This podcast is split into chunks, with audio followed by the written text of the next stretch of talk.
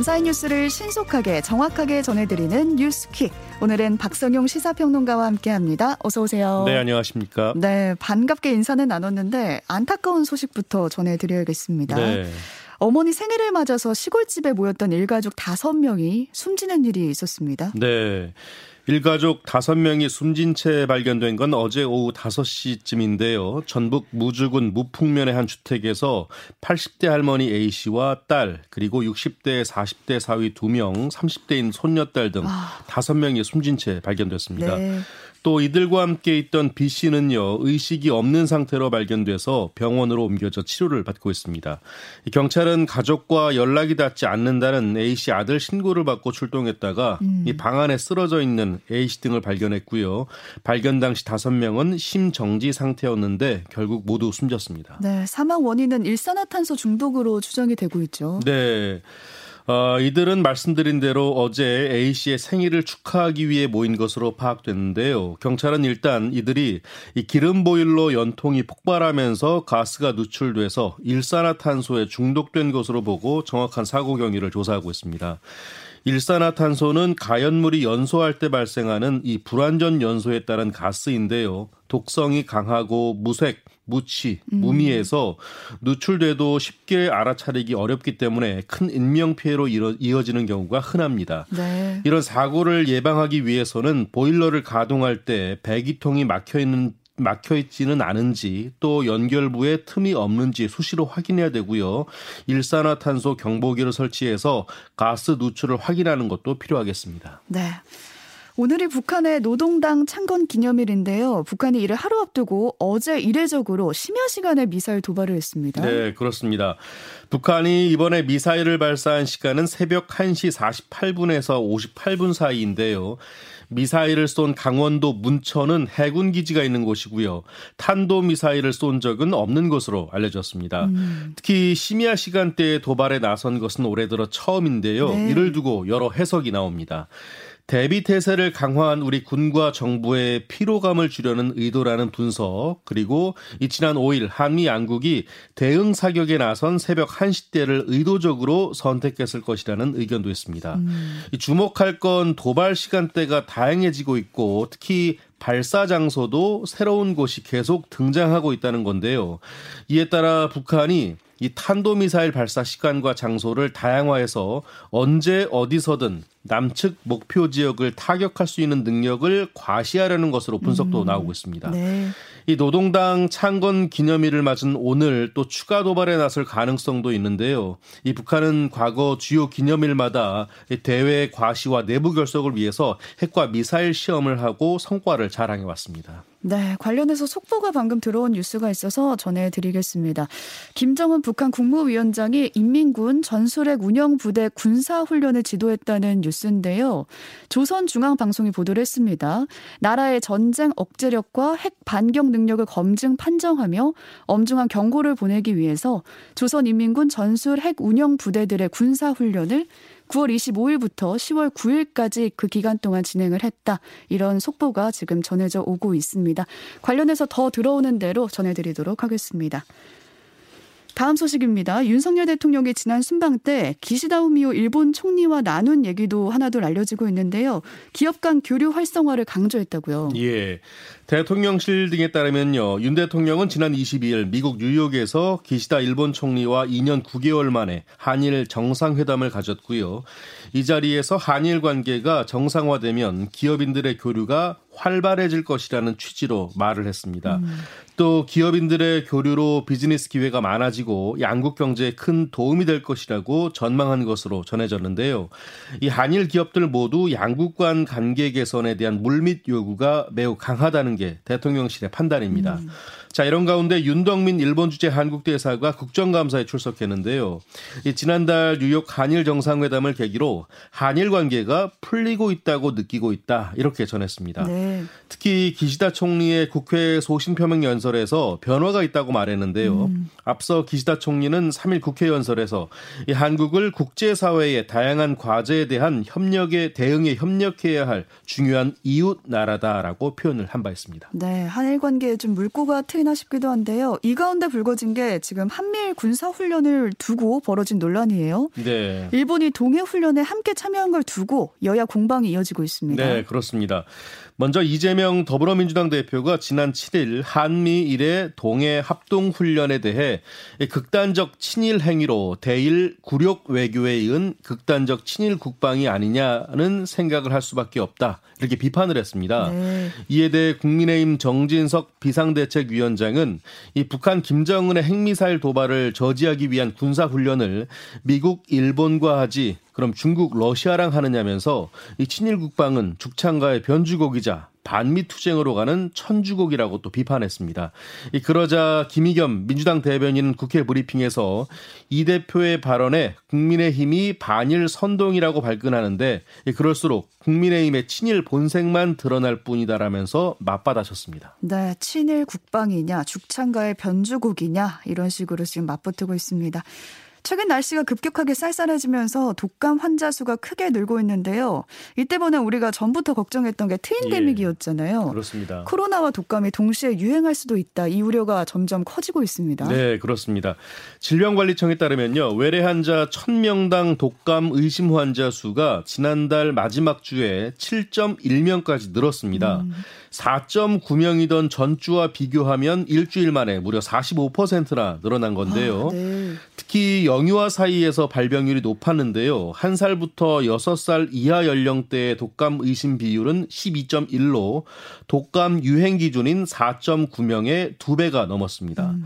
독감은 국내에서 대개 11월에서 4월 사이에 유행하는데요. 이 코로나 사태 이후에 최근 2년간은 유행이 없었습니다. 네. 하지만 여전히 적지 않은 코로나 신규 확진자가 발생하고 있는 상황에서 거리두기가 해제된 올해는 인플루엔자가 유행하면서 동시 유행 우려 또한 커지고 있습니다.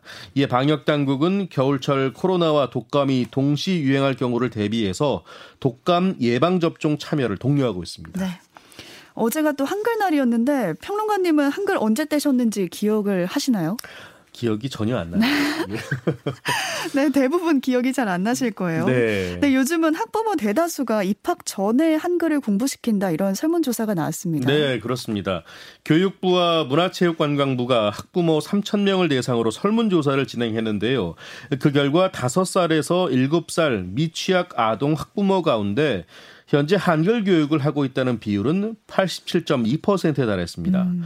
5살 학부모의 81%, 6살 학부모의 88.2%, 7살 학부모의 92.2%가 한글을 가르쳐서요. 네. 이 자녀의 나이가 많을수록 한글 교육을 한다는 응답률이 높았습니다.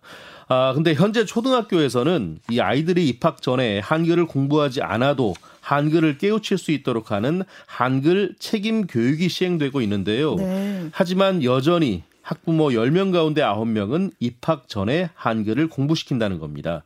지난 2017년부터 새 교육과정이 적용돼서 초등학교 1, 2학년의 한글 교육 시간이 두 배로 늘었는데요. 하지만 많은 학부모들은 여전히 자녀가 한글을 모르고 입학하면 학교 생활에 어려움을 겪을까 우려하고 있는 것으로 나타났습니다. 네. 지난 9월이었죠. 태풍 흰남노로 지하 주차장에서 숨진 포항 중학생이 법에 가로막혀서 보험금을 받지 못한다. 이 사실이 알려지고 있는데요. 형평성에 어긋난다는 지적 제기되고 있습니다. 네, 그렇습니다. 말씀하신 대로 앞서 지난달 6일 김군은 어머니와 차량을 이동시키기 위해서 지하 주차장에 주차된 차량에 탔다가 빠져나오지 못해서 음. 참변을 당했는데요. 네네. 어머니는 에어포켓에서 14시간을 버텨서 기적처럼 구조가 됐죠. 이 포항시는 아파트 지하 주차장에서 숨진 10명에 대해서 이 시민 안전보험을 청구했는데 이 다만 15살 김모구는 보험 가입 대상에서 제외돼서 보험금 지급을 받지 못하게 됐다고 전했습니다. 음. 이 포항시는 재난이나 감염병, 대중교통 사고 등으로 피해를 본 시민의 부담을 덜기 위해 이전 시민을 대상으로 시민 안전보험에 가입을 했는데 있는데요. 이 보험은 상해 사망 유족에게 최대 2천만 원의 보험금을 지급할 수 있습니다. 네, 말씀하신 그 시민 안전 보험에 김구는 해당되지 않는다는 건데 나이가 네. 어려서 보험금을 못 받는 건가요? 네, 그렇습니다. 문제는 현행 상법이 15살 미만의 상해 사망 보험 계약을 금지하고 있다는 건데요. 음. 이 상법에서는 15세 미만자, 심신 상실자 또는 심신 박약자의 사망을 보험 사고로 한 보험 계약은 무효로 한다고 규정하고 있습니다. 김구는 만 14세였습니다. 이 해당 조항은 보험금을 노리고 미성년자에게 위해를 가하는 범죄를 막기 어. 위해서 마련된 건데요. 네네. 네, 지난 2014년에 세월호 참사 당시 이 조항 때문에 보험금을 받지 못하는 경우가 생기면서 예외 규정을 만들어야 한다는 지적이 제기됐고요. 지난 20대 국회에서 이와 관련된 개정안이 발의됐지만 국회 문턱을 넘지 못했습니다. 네, 해당 조항이 필요한 건 맞지만 예외 규정도 필요해 보입니다. 윤석열 대통령을 풍자한 만화죠. 윤석열차가 표절 의혹을 받았었는데 작품의 원작자가 표절이 아니다 이런 입장을 밝혔습니다. 네. 국내에서 프리랜서 저널리스트로 활동 중인 영국 출신의 라파엘 아시드가 2019년 영국 더선에 실린 만평 영국 총리 열차를 그린 이 스티브 브라이트에 문의해서 답변을 받았는데요. 음. 그 전문을 자신의 SNS에 공개를 했는데 원작 작가는 해당 고등학생의 작품이 절대 표절이 아니고 오히려 상당한 실력을 갖춘 뛰어난 학생이라고 극찬했다라고 음. 전했습니다. 이 브라이트는 이어서 학생이 유사한 방식으로 풍자하는 과정에서 자신의 만평이 영감을 줬다면 놀랄 것이며 콘셉트는 유사하지만 이는 표절과 완전히 다른 아이디어라고 음. 평가했습니다. 네. 더불어서 만평의 재능이 있어서 칭찬받아 마땅한 학생을 비롯해서 누구든 이 정부에 대한 풍자적인 비판 을 하면 비난받을 우려가 있다는 게 더 큰 문제라고 상황을 짚었습니다. 네, 표절 의혹이 일면서 이 작품을 만든 그 학생이 좀 약간 곤란했을 텐데 네. 그래도 좀 마음이 위로가 됐으면 좋겠습니다. 전 직장 동료를 수십 차례 스토킹하고 살인까지 계획했던 20대 남성이 있었는데요. 항소심에서 징역 3년을 선고받았다, 받았다는 소식 들어와 있습니다. 네. 27살 A씨는요, 지난해 10월 전 직장 동료 B씨가 더는 연락하지 말아달라는 메시지를 보냈음에도 불구하고요. 이 B씨에게 내가 무슨 짓 할 수 있으니까 잘 피해 다녀 라는 음. 문자를 보내는 등 약 한 달간 40여 차례에 걸쳐 스토킹한 혐의로 기소가 됐습니다. 또 자신이 무시당했다는 생각에 B 씨를 살해하기로 마음먹고요. 대형 가방과 비닐봉지, 흉기 등을 준비한 것으로 검찰 조사에서 확인됐습니다. 특히 A 씨는 범행을 계획하면서 인터넷에서 흉기, 질식사, 살인 처벌을 검색한 사실도 드러났습니다. 집에도 침입을 했다고요? 네. A 씨는 건물 관리인을 사칭해서 비밀번호를 알아냈고요. 그 음. 뒤에 B 씨의 집에 들어가 지갑 등을 훔치기도 했는데요. 이후 경찰은 지난해 12월 초에 이 B 씨의 주거지로 향하던 A 씨를 체포했습니다. 항소심 법원은 검찰과 A 씨 항소를 기각하고요. 원심 판결인 징역 3년과 보호 관찰 3년을 유지했습니다. 네.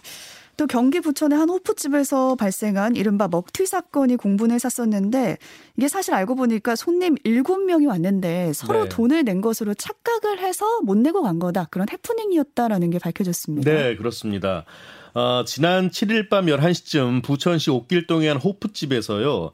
남성 7명이 술과 안주 12만 2천 원어치를 먹은 뒤에 돈을 내지 않고 사라졌다는 신고가 112에 접수가 음, 됐습니다. 음, 네.